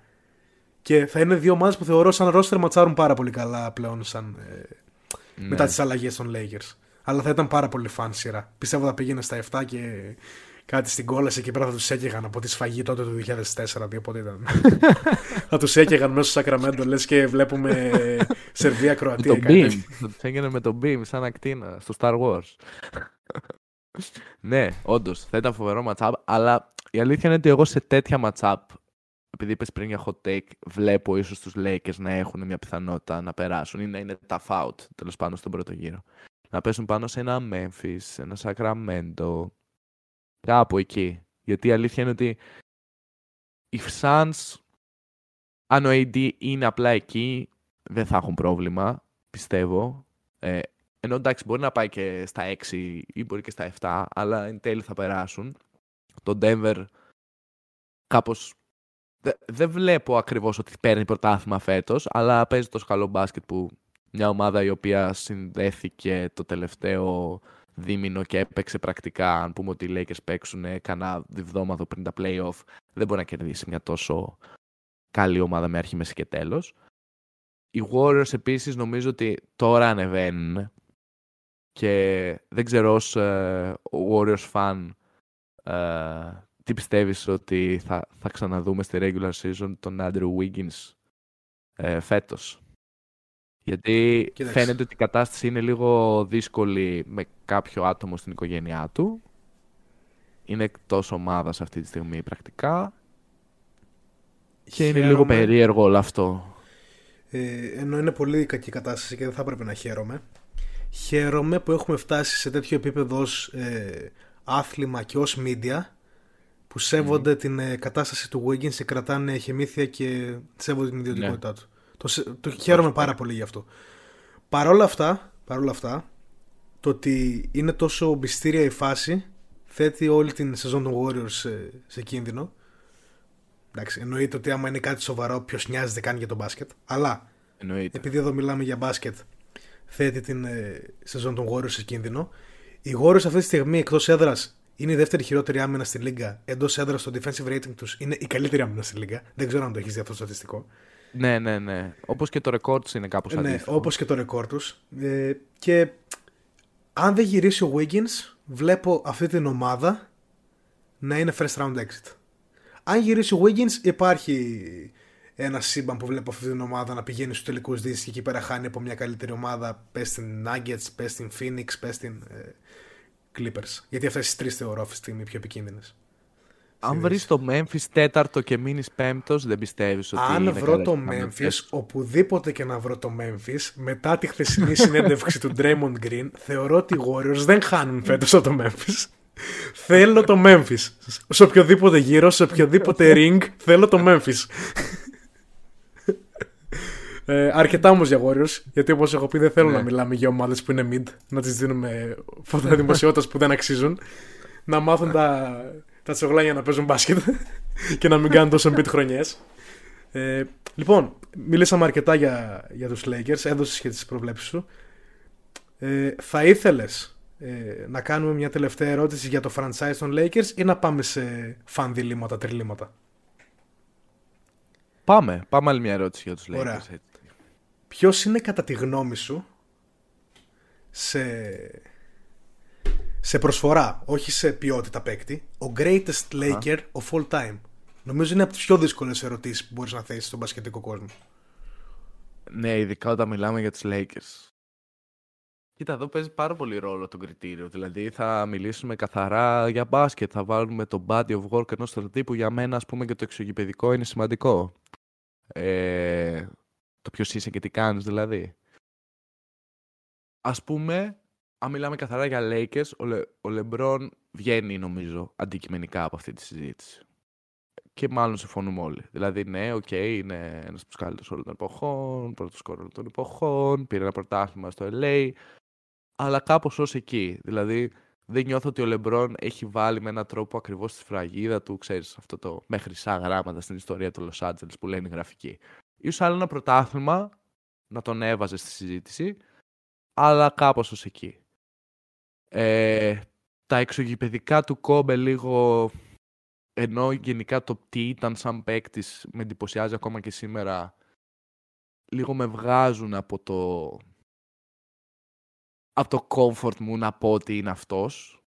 Ε, λέγαμε κιόλας ε, στο τελευταίο podcast κάπως είχα μια συζήτηση για το σύγχρονο μπάσκετ και έκανα κάπως το case για το πώς ο παίκτης μπάσκετ Kobe Bryant έχει ουσιαστικά καθορίσει μια ολόκληρη γενιά παικτών, τουλάχιστον όσων παίζουν wing, αλλά έχει βάλει και ένα mentality για το πώς πρέπει να δουλεύεις σαν παίκτης, το οποίο πλέον έχει πρακτικά τερματιστεί, γιατί προφανώς και ο χρόνος ε, είναι περιορισμένος και το σώμα πρέπει να, να κάμψει πριν ξαναπροπονηθεί και όλα αυτά. Ε, αλλά ρε παιδί μου έχει θέσει ένα στάνταρ που έχει κάνει αυτή τη λίγα τόσο πιο ανταγωνιστική με έναν τρόπο που δεν είναι καν ορατός. Και αυτό είναι νομίζω το μεγαλύτερο contribution πέρα από πρωταθλήματα, πέρα από το ότι είναι Lakers Legend τόσα χρόνια κλπ. Οπότε νομίζω ότι κάπως δίκαια η συζήτηση πάει στη Διάδα. Και η Διάδα είναι Magic Johnson και Karim Abdul Jabbar. Και εδώ για μένα γίνεται πραγματικά δύσκολο, γιατί ρε παιδί μου, πέρα από το ότι ήταν παλιά όλα αυτά για μας, έτσι, ήταν σχεδόν 40 χρόνια πριν, ε, είναι πολύ δύσκολο να καταλάβουμε και το impact το οποίο μπορεί να είχε σε ένα τότε κοινωνικό πλαίσιο. Και μέσα από το μπάσκετ και σαν ζωή, σαν παίκτης κλπ. Και, και το λέω αυτό κυρίως για τον Karim και για τον Magic, που ξέρεις βγήκε και έκανε, και έκανε με έναν τρόπο το ότι έχεις το στίγμα ή ότι έχεις HIV, δεν σημαίνει ότι τέτοιος ο κόσμος. Κομπλέ, ρε παιδί μου, και λοιπά. Μετά ήρθε η ιατρική προφανώς και μετρίασε όλη αυτή την κατάσταση ε, και τη βελτίωσε ακόμα περισσότερο. Αλλά νομίζω ότι ο Καρύμ σε μια εποχή. Καλά και σήμερα το βλέπουμε, δεν το συζητάμε. Το ρατσισμό και στη χώρα μας και παντού. Ε, αλλά ο Καρύμ ήρθε σε μια εποχή που πέρα από απίθανος παίκτης, ε, τουλάχιστον για το τότε στάτους που είχε το άθλημα. Είχε και ένα impact εκτός γηπέδου το οποίο κάπως όρισε καταστάσεις για τους παίκτες συνολικά, για το πώς βλέπει μια διοίκηση τους παίκτες, για το πώς πρέπει να αλλάξει όλο αυτό το, το mentality το οποίο οι παίκτες αμείβονται κάτι, κάτι δραχμές, να το πω έτσι. Και ότι πλέον, ρε παιδί μου, υπάρχει ένα προϊόν με αρχή, μέση και τέλος, το οποίο πρέπει να αμείβεται αναλόγως όπως αμείβονται και οι ίδιοι ιδιοκτήτες κλπ. Και αυτό νομίζω ότι κάπου τότε ξεκίνησε, εκτοξεύτηκε προφανώς στα 90s και τώρα πλέον είναι σε δυσθεώρητα επίπεδα. Άρα ρε παιδί μου, αν ο Λεμπρόν είναι αυτός ο οποίος όρισε την τελευταία 20 ετία το πώς πρέπει να να αμείβεται ένας παίκτης το τι κινήσεις μπορεί να κάνει για να χτίσει ουσιαστικά όλη του τη φάση, ειδικά όταν μιλάμε για ένα superstar έτσι, που έχει και το reach να κάνει διάφορα πράγματα. Πιο πριν έκανε το breakthrough το μεγάλο ο Jordan. Υπήρχαν στα 80's οι Johnson και Bert αυτού του κόσμου, αλλά ο μεγάλος πατέρας μάλλον όλο αυτό το οποίο λέμε σήμερα NBA basketball είναι μάλλον με έναν τρόπο ο Κάριμ και νομίζω ότι του αξίζει ο τίτλος Greatest Laker of all time. Χωρίς ξαναλέω να έχω δει και τόσο πολύ 70s και 80s basketball στη ζωή μου προφανώς. Πολύ ωραία απάντηση. Έχω να πω ένα πράγμα. Χαίρομαι που στην εκπομπή μου, εκπομπή μας, φέρνουμε δύο σερί καλεσμένους, όπου και οι δύο για τον Greatest Celtic και Greatest Laker of all time βάζουν μέσα στα... στη συζήτηση το, το έργο τους εκτός γηπέδων και το πώς πάλεψαν για τους παίκτες, πάλεψαν για τη μαύρη κοινότητα και αυτά. Και γι' αυτό οι απαντήσεις είναι Bill Russell και Karim Abdul Jabbar. Παρόλα αυτά, παρόλα αυτά, παρόλα αυτά, ε, θεωρώ τον, ε, τον Magic τον καλύτερο Laker των εποχών. Το δέχομαι, το δέχομαι. Και είναι, όντω, είναι, όντως, είναι, είναι όντως πολύ κοντά. Απλά είναι το θέμα ότι ο Καρύμ έκανε αυτά που έκανε και με τους Bucks. Κατάλαβες; Ενώ ο Magic ήταν σύμβολο των Lakers. Ο, ο Magic είναι και αυτό, είναι σημαία, αυτό που λέμε εμείς σημαία. Γιατί έμεινε κοντά στον οργανισμό μετά, διατέλεσε executive, ε, συνεχίζει ακόμα και σήμερα, ξέρεις. Όταν, δεν, όταν τα πράγματα δεν πάνε καλά στους Lakers, μπαίνει στο Twitter του Magic και περιμένει το επόμενο post για να, δείξουν, για να δείξει τι θα γίνει στο LA. Είναι λίγο κάπως... είναι τόσο βαρύγδουπο και, ε, η γνώμη του, η άποψή του κλπ. Δηλαδή, ο Καρύμ, OK, τελείωσε τον μπάσκετ μετά κάπως Lakers Legend, ναι, κομπλέ, αλλά δεν είχε αυτό το engagement με τον ίδιο τον οργανισμό.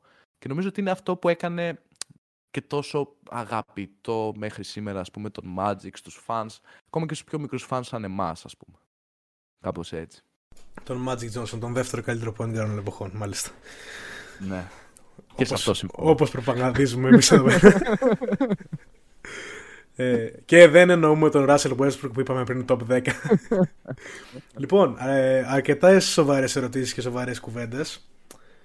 Ώρα για κάτι πιο fun πριν κλείσουμε. Okay. Έχω ένα, δύο, τρία διλήμματα.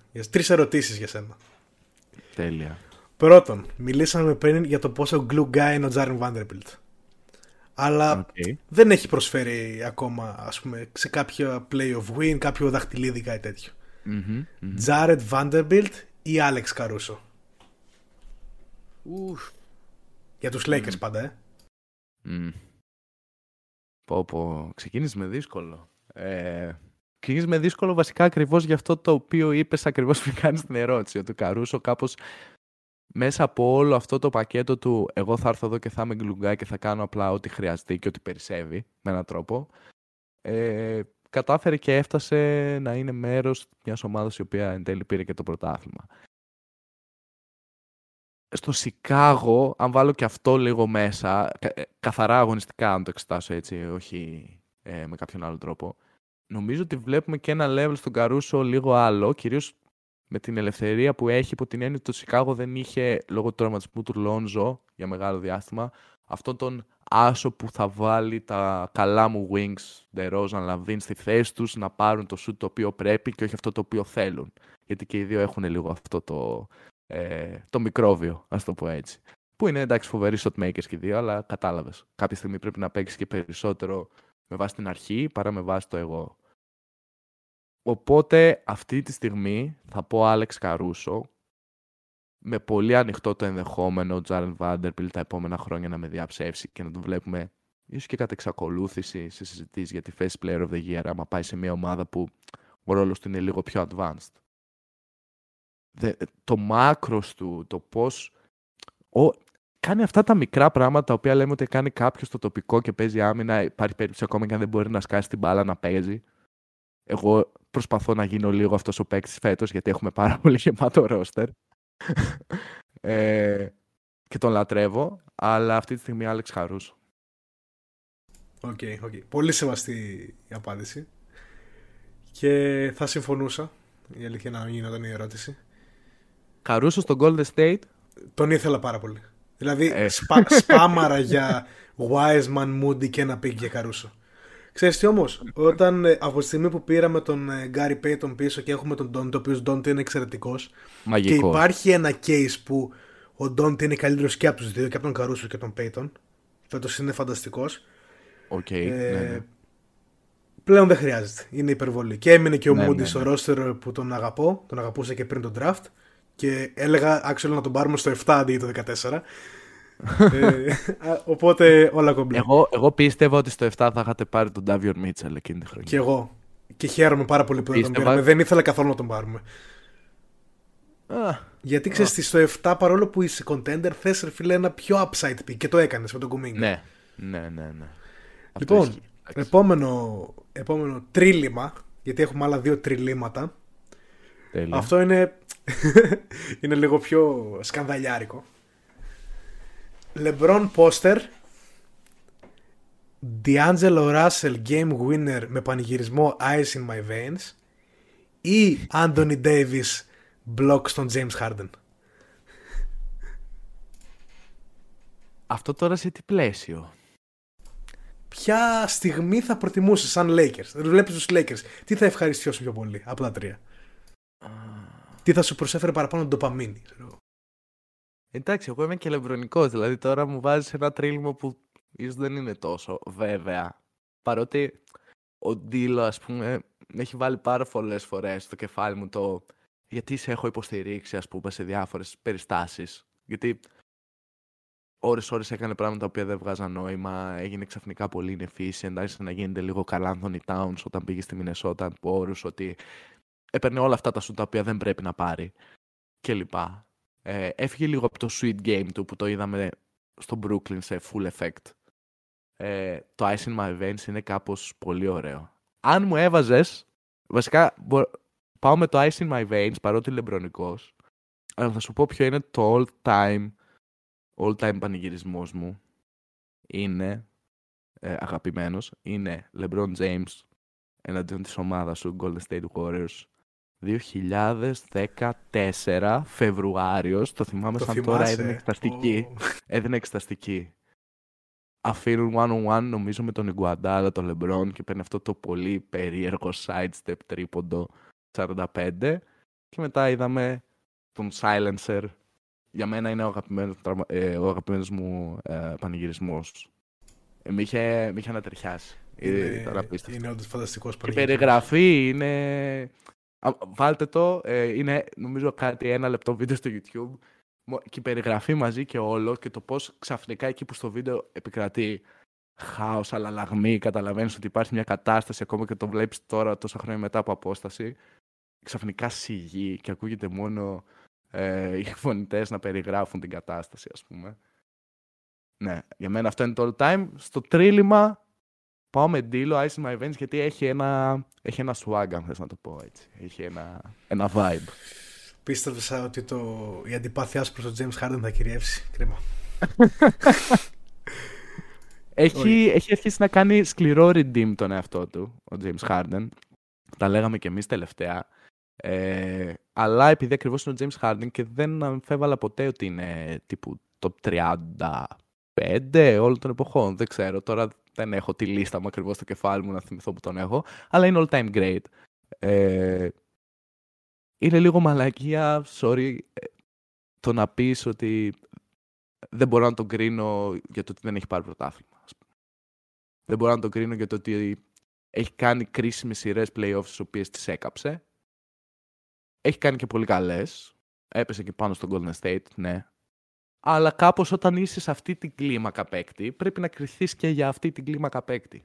Νομίζω αυτό. Ο Νίκος λίγο το παρανοεί αυτό. Νομίζω ότι απλά ο Μα- είμαι ο Moss Hater. Δεν είμαι ακριβώς ο Moss Hater του James Harden. Απλά τον κρίνω αυστηρά επειδή είναι αυτό το stats του. Αυτά. Εμένα είναι στους ε, 10 αγαπημένους μου παίχτες ever, οπότε... Δεκτό. Δηλαδή, παίζαμε σειρές κάθε χρόνο Warriors Rockets αίματα, αλλά αυτό το παιχνίδι του James Harden δεν βαριόμουν να το βλέπω ποτέ. Και εντάξει, δεν μιλάω για τις βολές, αλλά μιλάω για αυτές τις crossover, την πλαστικότητα στις σκηνής Ναι, και ναι, στο ναι, step back, ναι. και αυτά δεν τα είχε. Δεν τα είχαν πολλοί Μαγικό. παίχτες. Ε, και πάμε και στο τελευταίο που η αλήθεια είναι ότι δεν ήθελα να τον, ε, να τον θυμηθείς και τον ανέφερες πριν.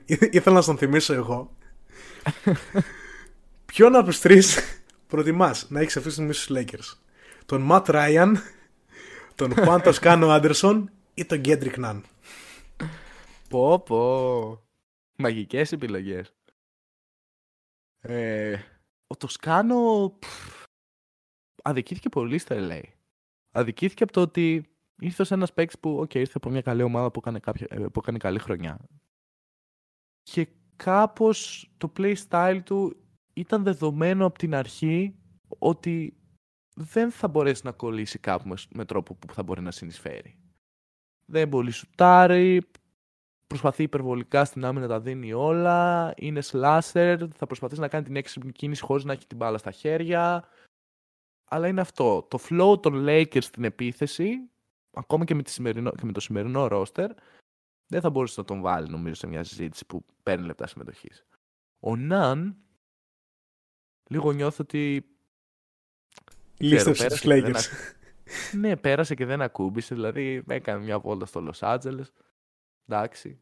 Ε, πίστευα ότι κάτι υπάρχει για ένα 15 λεπτάκι. Ήταν και λίγο toxic το περιβάλλον. Ε, και ίσως δεν του δόθηκε κάποια ευκαιρία με τρόπο που τέλος πάντων θα τον έφερνε σε μια κατάσταση που μπορεί να αποδώσει.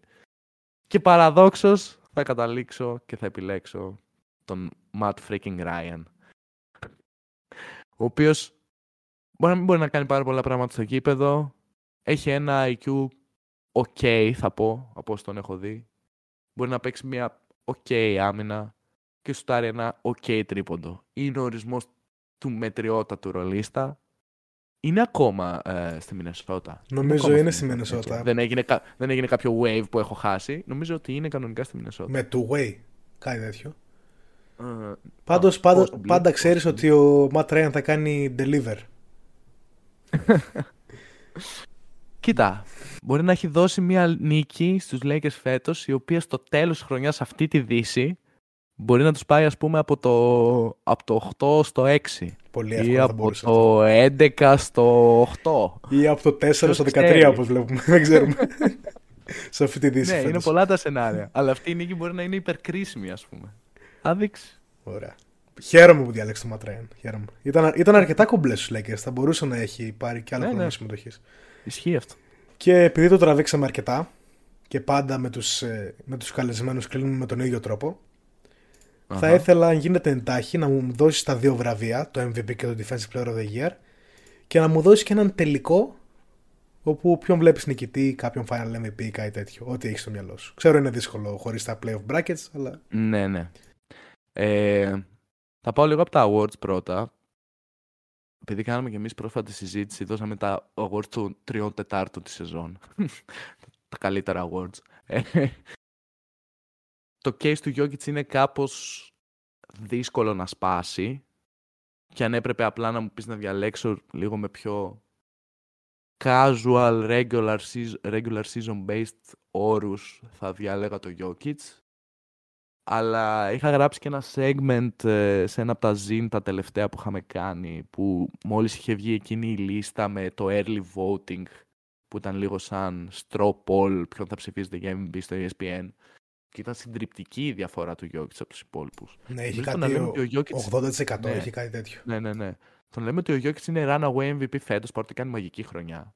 Είναι λίγο υποτιμητικό για τους υπόλοιπους. Και στους υπόλοιπους, εγώ βάζω προφανώς τον Γιάννη, που αν έλεγες να διαλέξω έτσι με λίγο και με ένα personal motivation από πίσω, θα έπαιρνα τον Γιάννη. Παρότι αντιλαμβάνομαι ότι ο Γιόκιτς είναι και μάλλον θα βγει MVP. Αλλά βάζει πίσω και τον Τζοέλ, που Ok, okay, έχει το Harden δίπλα του και αυτά. Αλλά νομίζω ότι κάνει την πιο μεστή χρονιά της καριέρας του. Ε, και επίσημα. Ε, είναι decently υγιής. Ε, και όσο ήταν εκεί, μάλλον όσο το χρειαζόταν η Φιλαδέλφια ήταν κατά βάση εκεί. Ε, και νομίζω ότι αυτό είναι το top 3, δηλαδή ο Tatum είναι κάπως λίγο πιο πίσω και μετά είναι όλοι οι άλλοι από το 5 ε, Εντάξει, αν δεις και τα advanced stats του, του Tatum, δηλαδή σε, σε αποτελεσματικότητα ναι. σαν παίχτης, αυτό που έλεγε ο Νίκος, ακόμα είναι baller ο Tatum. Δεν είναι... Mm-hmm. Είναι αυτό το, το είδους παίκτη όπως ο, ήταν ο Κόμπε, όπως είναι ο, ο, ο Booker. Είναι παίχτες ναι. οι οποίοι θα βάλουν την μπάλα στο καλάθι, θα παίξουν και κάποια άμυνα είτε elite είτε απλά καλή και δεν θα επηρεάσουν το παιχνίδι όπως ο Γιάννης, ο Γιώκη και ο Embiid. Μιλάμε για παίχτε που φτάνουν το 30-32 PER και τον ε, Booker με τον Tatum να φτάνουν σε επίπεδα 23, 22, 24 εκεί. Αυτό λέει ναι. κάτι για μένα. Εντάξει, το eye test λέει και αυτό κάτι, αλλά πρέπει να βάλουμε και αυτά στην ε, συζήτηση. Ναι. Οπότε πιστεύω ότι θα το πάρει ο Jokic ε, παρά το φοβερό run που κάνανε οι Bucks μέχρι που αυτό κόπηκε από τους Sixers με περίεργο τρόπο. Ε, αλλά πολύ πιθανό να δούμε το Γιάννη να είναι πρώτος, ε, πρώτος στην Ανατολή, πρώτος σε ρεκόρ, με ακραίους αριθμούς και να μην το παίρνει. Το οποίο είναι λίγο περίεργο και εκεί για μένα είναι λίγο όλη η συζήτηση και αυτό γράφαμε σε εκείνο το segment του, ε, του Zin που ανέφερα πριν, ότι ο Λεμπρόν την πάτησε. Πιστεύω ότι υπήρχαν χρονιές που ήταν MVP δικά του και δεν τα πήρε γιατί απλά έπρεπε να γίνει μια αλλαγή, να χτιστεί ένα narrative κλπ. Απ' την άλλη, δεν θέλω να μπούμε και σε μια διαδικασία αυτή τη βλακεία, θα την πω, που έχουν πολλά, πολύ τα αμερικάνικα media, ότι πρέπει να εξετάσεις και με έναν τρόπο το ιστορικό background. Δηλαδή, τι σημαίνει ότι δίνεις τρεις φορές το MVP σε ένα παίκτη ο οποίος π.χ. δεν έχει πάει ούτε σε ένα τελικό. Ούτε αυτό με, με καλύπτει. Είναι regular season award, chill out. Είναι κρίσιμο, είναι σημαντικό, είναι accolade, αλλά ως εκεί. Απ' την άλλη, ας πούμε, για το Γιάννη, αν το έπαιρνε, νομίζω ότι θα τον έβαζε λίγο σε... που ήδη είναι σε μια στρατόσφαιρα που λέει το 20. Ε, Ισχύει αυτό. Το, θα τον έβαζε και λίγο πιο βαθιά στη συζήτηση υπό την έννοια ότι φέτος θα κάνει όλα και ο Μίτλτον αν πεις ότι είναι ο παρόν είναι πολύ. Που μακάρι να επιστρέψει το, το παιδί γιατί είναι και παιχτάρα μεγάλη. Αλλά λίγο έχουμε κάνει underestimate τη χρονιά του Γιάννη βγάζοντας τόσο front runner με, με τεράστια και ξεκάθαρη διαφορά το Jokic. Αυτό και για το defensive φέτος είναι από τις πιο περίεργες χρονιές. Γιατί νιώθω ότι δεν γίνεται να το χάσει ο JJJ και κάπως αυτό είναι και δίκαιο. Δεν ξέρω αν διαφωνείς. Δηλαδή δεν έχω να πω πάρα πολλά ε, πέρα από αυτό. Ό, όσο βρίσκεται στο παρκέ, δεν υπάρχει αντίπαλό του για το Defensive Player of the Year, θεωρώ. Ναι, ναι, ναι, Είναι εκπληκτικός ο Λόπες, είναι εκπληκτικός ο Γιάννης, ο Κλάκστον, ο Μπαμ, ο Ντρέιμοντ, όλοι αυτοί οι ελίτ είναι εκπληκτικοί. Εντάξει, ε, εννοείται ότι ευνοεί τους ψηλούς αυτό το βραβείο. Ναι, ναι, ναι. Τα κριτήριά του μάλλον. Ε, αλλά όσο βρίσκεται στο παρκέ, μιλάμε για στατιστικά, τα αμυντικά του στατιστικά και όχι τα advanced που είναι αρκετά λάθος δομημένα τα advanced, τα αμυντικά στατιστικά. Mm. Μιλάμε ναι. π.χ. για ε, defensive, defensive field goal percentage ε, at the rim στο, στη στεφάνι, ναι, στο ναι. καλάθι. Να, να σουτάρεις απέναντι σε αυτό το παίχτη με 45-46% στο καλάθι. Δηλαδή να πας να, να αφήσεις την μπάλα και να σουτάρεις με κάτω από ναι. ένα στα δύο σουτ. Ε, μιλάμε για... Ναι. Είναι λίγο απίστευτο. Ο Κέρ είχε κάνει ένα πολύ ωραίο ε, σε κάποιο ε, Golden State Memphis στην αρχή της σεζόν. Ίσως όχι το πρώτο μετά και τη σειρά των playoff, μάλλον το δεύτερο. Ε, όπου όλο το βράδυ, όσο ο JJJ ήταν στο παρκέ, τον σημάδευε. Τον, σημάδευε, τον έβαζε συνέχεια σε, σε pick and roll action με, ή τον έβαζε συνέχεια σαν ε, ε, weak side defender, αλλά να είναι συνέχεια engaged στο αμυντικό κομμάτι, με αποτέλεσμα να κάνει δύο γρήγορα foul στην πρώτη περίοδο. ένας στα τέλη της δεύτερης που το ξαναδοκίμασε ο Jenkins και ένας στα, κάπου στα, στο πρώτο ένα τρίτο της τρίτης. Και ήταν με τέσσερα και πρακτικά τον έβγαλε εκτός παιχνιδιού μέχρι τα τέλη της τρίτης που οι Warriors καθάρισαν το match. Και μετά όταν ξαναμπήκε δεν είχε νόημα. Αυτό είναι η μεγαλύτερη προβληματική σαν παίκτη ότι ίσως αυτό φταίει λίγο και η regular που κάπως τα fouls φυρίζονται με έναν τρόπο πιο εύκολα. Αλλά δεν ξέρω κατά πόσο μπορεί να διαχειριστεί το ότι αν το σημαδέψεις, μπορείς ξέρω εγώ, να εκβιάσεις φάουλ και λοιπά και μετά το, το mental είναι που ξεκινάει και παίζει πιο πολύ ρόλο. Αυτό μόνο, αλλά όσο φορά το βραβείο νομίζω θα το πάρει φέτος και δίκαια. Ε, συμφωνώ. Απλά ένα πράγμα, αν και δεν είμαι μεγάλος. Ε, το είπα και πριν ότι δεν συμπαθώ το Memphis, δεν είμαι μεγάλος φαν. Κυρίως λόγω του Dylan Brooks. All my homies hate Dylan Brooks. ε, λυπάμαι πολλές φορές στον Τζάρεν Jackson Jr. γιατί θεωρώ ότι πλέον τον έχουν βάλει και οι διαιτητές στο μάτι. Ότι έχει την φήμη ότι κάνει φάουλ. Ναι. Και του τα σφυρίζουν πολύ πιο εύκολα από άλλους παίκτες. Λέγε με Draymond, λέγε με ε, Bam ή οτιδήποτε. Που είναι παρόμοιο στυλ, δηλαδή switchable 4-5 Ναι. Αλλά εντάξει, θεωρώ ότι σε ένα, δύο, τρία χρόνια και μετά από μερική με, με λίγο post-season success, αν σταματήσει ο Τζάμοραν να είναι shooting guard, ε, αυτά όλα θα σβηστούν και απλά θα γίνει ένας ε, legendary αμυντικός. Αλλά συμφωνώ, το defensive player of the year πάει σε αυτόν φέτος. Έχουν και το νούμερο ένα defensive rating. Οπότε γιατί ναι. να μην πάει. Μέχρι να ξεκινήσει το, η αυτοκρατορία του Evan Mobley με 5-6 σε points. Δεν ξέρω πώς θα πάει. Εγώ είμαι ακόμα σε αυτό το όνειρο. Ε, έβλεπα και το. Έβλεπα full και το Team Duncan comparison ε, θα το δούμε αυτό. Τα, στα τελευταία μάτς έχει αρχίσει να δείχνει πολύ ωραία στοιχεία και στην επίθεση. Αλλά επειδή έχουμε τραβήξει να πάμε και στο contention κομμάτι. Ναι, ναι. Να πω ότι τον Ιούλιο που κάναμε κάτι πολύ early, πολύ wild predictions ε, με τον Νίκο νομίζω είχε ε, Golden State Bucks τελικό και νικητή Bucks και είχα Clippers Bucks τελικό και νικητή Bucks. Βέβαια από τότε έχουν αλλάξει δραματικά πολλά πράγματα κυρίως για της ομάδας της Δύσης, η Bucks είναι σταθερά σε αυτή τη συζήτηση. Ε, αν μου έλεγε να διαλέξω τώρα, επειδή πιστεύω ότι οι Bucks θα καταφέρουν να κρατήσουν την πρώτη θέση στην Ανατολή και αυτό θα τους βγάλει από, μια, από ένα πολύ δύσκολο ε, second round head to head με όποιον και αν είναι. Ε, τους βλέπω στον τελικό Και τώρα από την άλλη είναι που ξεκινάνε τα πραγματικά δύσκολα. Γιατί μπορώ να πω ότι βλέπω το Denver να είναι στον τελικό και λόγω θέσης που έχει, έχει κάπως ένα πλεονέκτημα να αποφύγει λίγο πιο δύσκολα πράγματα ίσως κλπ. Αλλά μπορείς σε ένα δεύτερο γύρο να τύχει με ένα πλήρες ε, Phoenix, ας πούμε. Ή με ένα πλήρες και ανεβασμένο Golden State ή μπορεί να δούμε και τους Clippers, ξέρω εγώ, να γυρνάνε το διακόπτη και να πηγαίνουν καλά. Ε, πιστεύω ότι με κάποιο μαγικό τρόπο ο Στεφκάρη θα είναι πάλι στον τελικό της περιφέρειας. Ουφ, σεις. Ναι. Ε, κάπως... Wet dream. Είναι λίγο αυτό με τους γόρους που δεν μπορείς να ποντάρεις κόντρα. Το, το pedigree σε αυτή τη, τη λίγα που είναι τόσο δύσκολο να κερδίσεις είναι από τα πιο μεγάλα πράγματα άμα είσαι superstar και ηγείσαι μιας ομάδας. Το Phoenix πιστεύω ότι μπορεί να παίξει ας πούμε πάρα πολύ καλό μπάσκετ, αλλά έχω κάποια ερωτηματικά όταν μια ομάδα σε προκαλεί να κερδίσεις μέσω του Τζος Οκόγκι.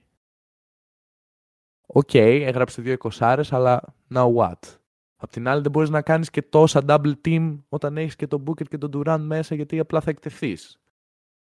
Είναι δύσκολη διαχείριση, αλλά είναι μια ομάδα η οποία μπορείς να την πονέσεις ε, και να τη χτυπήσεις στην άμυνά της. Οπότε, εγώ πιστεύω ότι φέτος δεν είναι η χρονιά του Phoenix που θα το δούμε σε τελικό. Και ευελπιστώ ότι ο τελικός θα είναι Golden State Denver και θέλω να δω τον Νίκολα Γιώκητς κόντο στο Γιάννη. Πάρα πολύ. Βέβαια το, το όνειρό μου να βγει σωστό το prediction μου από τον Ιούλη και να είναι οι Clippers είναι ακόμα κάπως ζωντανό. Αρκετά θα έλεγα. ναι. Βέβαια πήραν ε, τον Russell Westbrook, wait. Αλλά θέλουν θέλουνε στρώσιμο. Εμπιστεύομαι βέβαια coach Lou. Αλλά αυτή τη στιγμή, αν με ρωτήσεις έτσι, με αυτή την άγρια κατάσταση που παίζεις, θα πω Denver Bucks και νικητές ε, οι Bucks. Πολύ ωραίο. Γιατί γενικά είμαι μεγάλος Jokic fan. Θα ήθελα πάρα πολύ να το δω αυτό. Αν και πιστεύω ότι με το interior defense των, ε, των Nuggets θα έκανε φύση το Γιάννης. Θα βλέπουμε μια ναι, σειρά ναι, που θα βάζει 40 πόντους μέσω όρο ε, σε τελικούς. Ισχύει αυτό. Ισχύει αυτό. Ε, αλλά από την άλλη το passing και γενικά το ball movement των Nuggets ήταν πολύ όμορφο. Νομίζω ότι άμα ερχόταν ένας Denver Milwaukee τελικός, ο Adam Silver θα έχει επιδείξει από τον 12ο όροφο. γιατί τα ratings ήταν πιο χαμηλά από ποτέ. Αλλά σαν μπασκετόφιλος δεν γίνεται να μην το θέλεις αυτό. Είναι δύο εξαιρετικές ομάδες με τους για μένα δύο καλύτερους παίκτες του κόσμου αυτή τη στιγμή.